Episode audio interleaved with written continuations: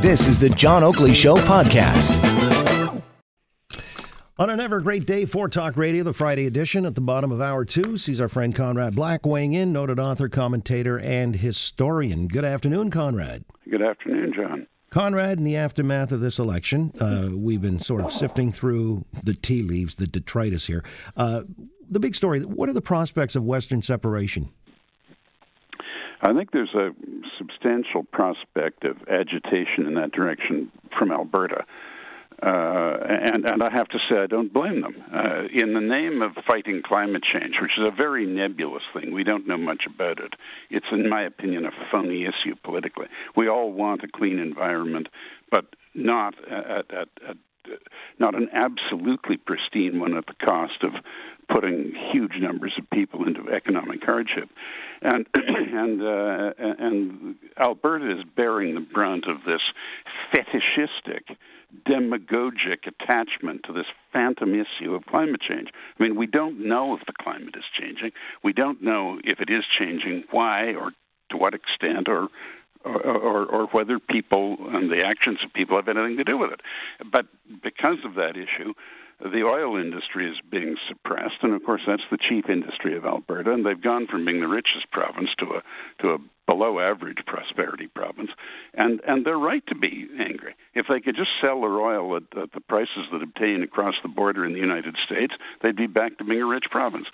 So I, I think we have agitation there. But can I add? I think it's an even greater danger in Quebec because Quebec is is of course a bigger province. It has its own language, and it is in the last decade, it has been a much better managed jurisdiction than Canada has. They have got their debt down to $250 billion, uh, which is you know, per capita much less than Ontario's. Uh, they've had six straight provincial surpluses. They have the lowest unemployment rate in Canada, 4.6%. The Caisse de dépôt, which maintains their pension funds, has, has $326 billion for 8.5 million Quebecers. The Canada Pension Plan, which deals with the other 29.5 million Canadians, has, has only 404 billion. And if, Quebec has a magnificent hydroelectric utility, Hydro Quebec, if they took it public, sold half of it to the public in, the, in public equity markets, uh, they would eliminate their entire debt, every cent of it. And and the Separatist Party, the Bloc Québécois, ran ahead of the government, the Liberals, in this election. And uh, if, if there's any pretext to hold a third referendum. This time, the economic argument will be on the side of the separatists. They will say, vote yes, we get our country, a country of our own, French Quebecers, and we get a tax cut. And I think you're going to find that developing in Quebec at the same time as the Albertans say Confederation is not working for us. And I think it's going to be a very difficult time. So you're saying in Quebec uh, they can rekindle nationalist fervor? I believe they can, and I, I think you saw it in the rise of the Bloc Québécois from complete obscurity to uh, you know to the point where they they were the leading party in the province. They ran ahead of the Liberal government. Again, with Conrad Black. By the way, on the matter of the climate change argument, uh, I'm not going to relitigate it here, but you know, we get ripped invariably because uh, this is one of those things where, what about the 97% scientific consensus? Rubbish. Absolute rubbish. It isn't 97%. It's, it's very contentious. And and when you get into these arguments, they're too complicated for anyone except absolute specialists. I mean, I've been in these things, and you get to discussions of where the water temperatures, the ocean temperatures, are calculated at what depth, and what is the type of thermometer, and the color of thermometer, and how much is the temperature affected by the refraction of the sun under the water, and things like this they, that are just terribly complicated. It is a myth that there's a near unanimity of, in Al Gore's phrase, settled science. Just I, I put it back to those people just to look at the dire predictions made by all these alarmists, from David Suzuki to Al Gore to the Prince of Wales, uh, over the years. Venice was going to be 20 feet underwater by now. The country of Tuvalu in the middle of the Pacific would be underwater. The water levels haven't changed. The polar bear population is increasing. Uh, uh, the, the temperature of the world has changed a grand total of one degree in 85 years and and uh, and there's been no upward movement in the world temperature in this century, the last 19 years. All right. But then let me just uh, also proffer that this Western alienation and disaffection could be about more than just the pipeline, though, right? Yes. Yes. I, and I, I think it could, yeah. And uh, it, it is a, a bad thing when when a region is completely underrepresented in the governing in the you know in, in the in the governing group in parliament and uh, I, I believe uh, if I'm not mistaken the liberals were were uh, completely white uh, they had no people elected in either Saskatchewan or Alberta I believe.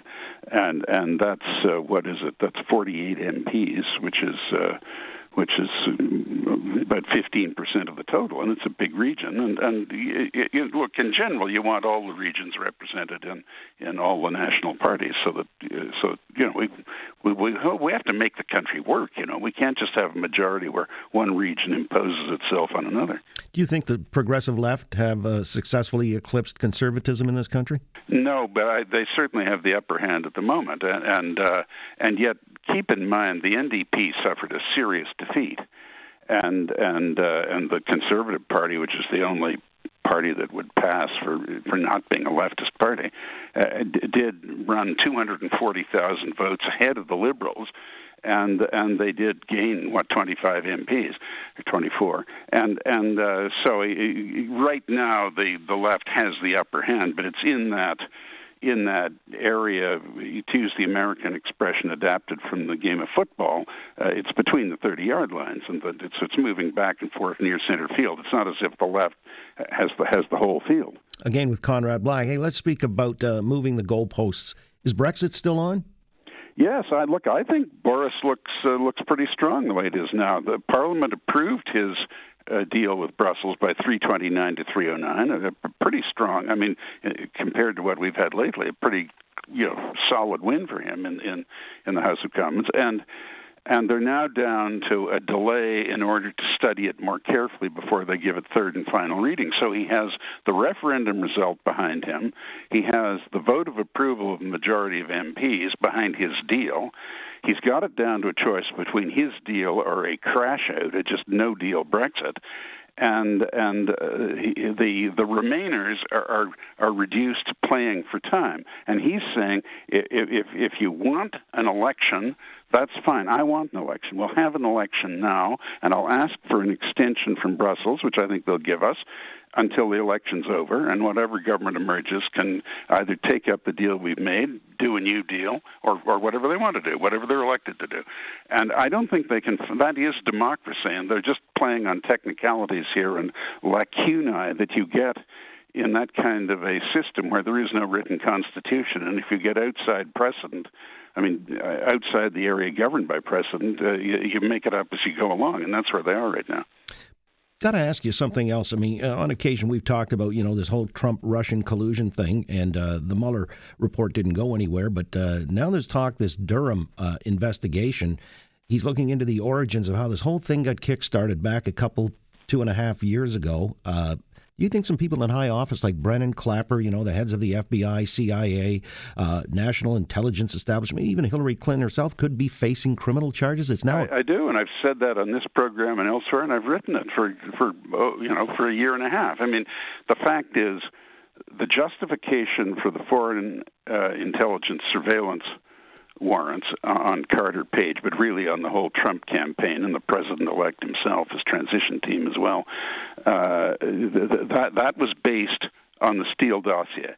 Which and and and it was based on warrants that were applied for by the director of the FBI, Comey, the the Deputy Director McCabe, the Deputy Attorney General Rosenstein, the previous Attorney General, and Deputy Loretta Lynch and Sally Yates. They all signed on these renewals and they all knew, or, or if they didn't know, they were grossly and unbelievably negligent, that it was based on a false dossier commissioned by the losing candidate in the late election, and and it, therefore they were they were false applications for an absolutely um, illegal warrant to conduct intelligence surveillance on American citizens in the United States, and in fact on a presidential campaign that was successful, and uh, Hillary Clinton, when 33,000 of her emails were under subpoena, she she had her hard drives bleached and had her iPhone smashed to avoid handing over anything.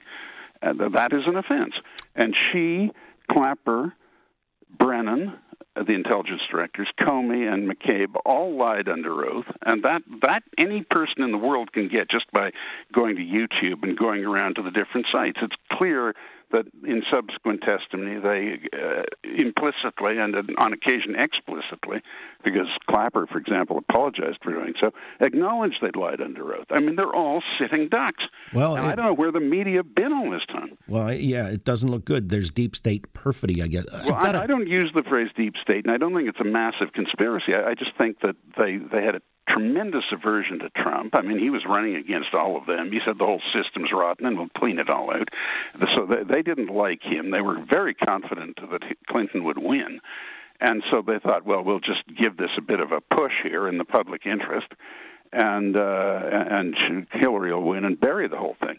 Except she didn't win, and yep. and and then then they became desperate and invented this this absolute sham, this disgraceful fraud of a uh, of an idea that a presidential candidate had colluded semi treasonously with a foreign power to rig a presidential election, and um, in order to try and unseat the government or at least immobilize it, and and and that didn't work either. And now now they're going to face the music, and it's not going to be a very pleasant tune for them. All right. Well, there's that. There's this whole impeachment thing from that's the a, House. That's a load of codswallop. it's going nowhere. well, all right. We're going somewhere. Uh, Got to move on. I didn't even get to ask you about the Catholic school system. Should it be abolished? Because this guy running for the Liberals here in Ontario suggesting that that would be something he would advocate, uh, getting rid of the Catholic school system in 10 seconds or less. Would that be? An- uh, as, as long as you give those parents who wish it, of, of all faiths, the ability to assure religious instruction of, of any bona fide faith, Roman Catholic or other. In their own as schools, long, or as, as you don't expel God from school, as, as, Reagan used to say. Right. Okay. So charter schools, maybe vouchers, or would it just be an uh, option? Uh, all, all, for it. I will say this: I think the separate school system is a better system. I'm a separate school supporter. And I think it's a better system than, than the, than the state school. All right.